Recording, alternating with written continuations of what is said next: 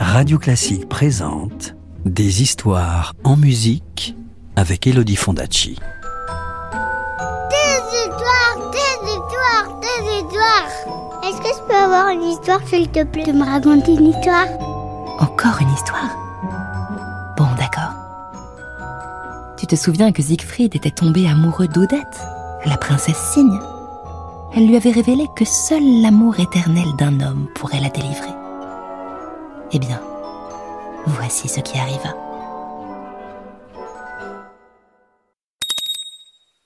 Chapitre 4 Le cygne noir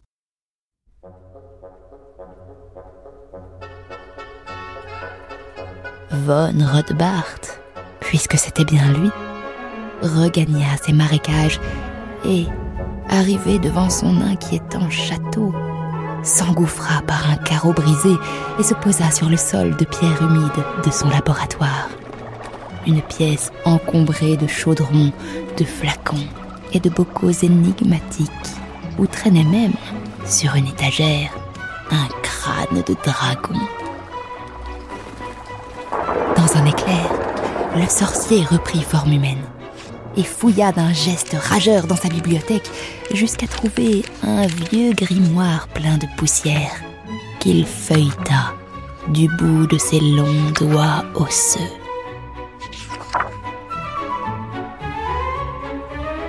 Quand il eut trouvé la formule qu'il cherchait, le sorcier ouvrit une porte dérobée et, descendant un escalier qui s'enfonçait dans la roche, arriva à un lac souterrain.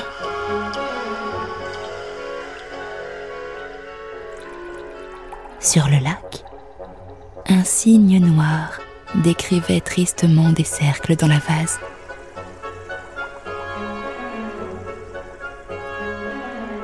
Le saisissant sans ménagement par le cou, le sorcier emporta l'animal qui se débattait.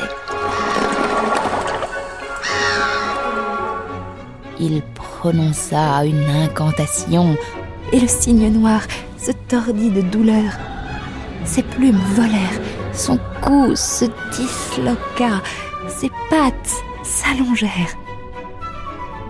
Et l'oiseau noir se transforma en une jeune fille tremblante qui ressemblait trait pour trait à Odette. Elle avait le même cou gracieux, les mêmes épaules délicates et la même peau de lait que faisait ressortir sa robe de plumes sombres comme une nuit sans lune. Mais, au lieu de la chevelure flamboyante d'Odette, la fausse princesse avait des cheveux noirs et ses yeux étaient bizarrement mornes comme l'auraient été ceux d'une morte. Le sorcier saisit sa créature par le bras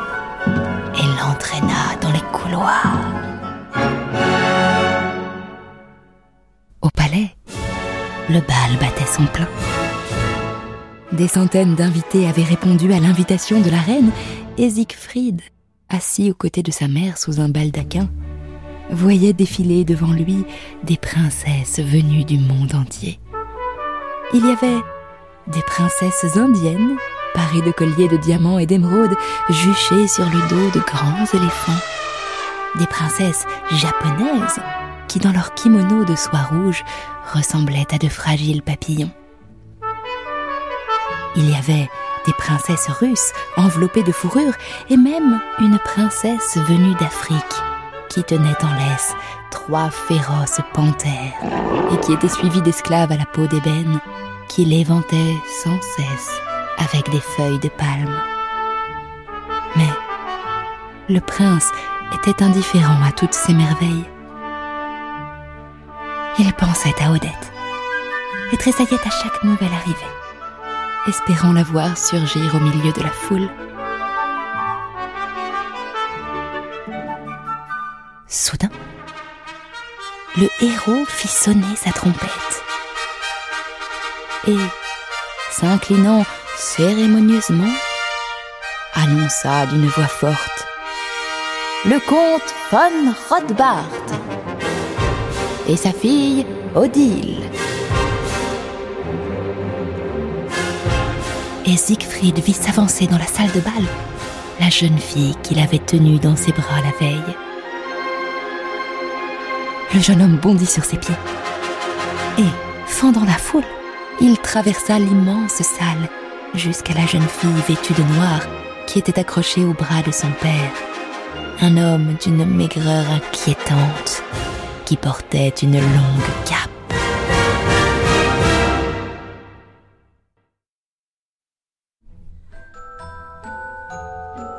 Tu veux connaître la suite de l'histoire? Je te la raconterai plus tard, c'est promis. À bientôt. C'était Le lac des cygnes, une histoire écrite et racontée par Elodie Fondacci sur la musique de Piotr Tchaïkovski. Retrouvez la suite du conte en podcast sur radioclassique.fr. Radio Classique, des histoires en musique.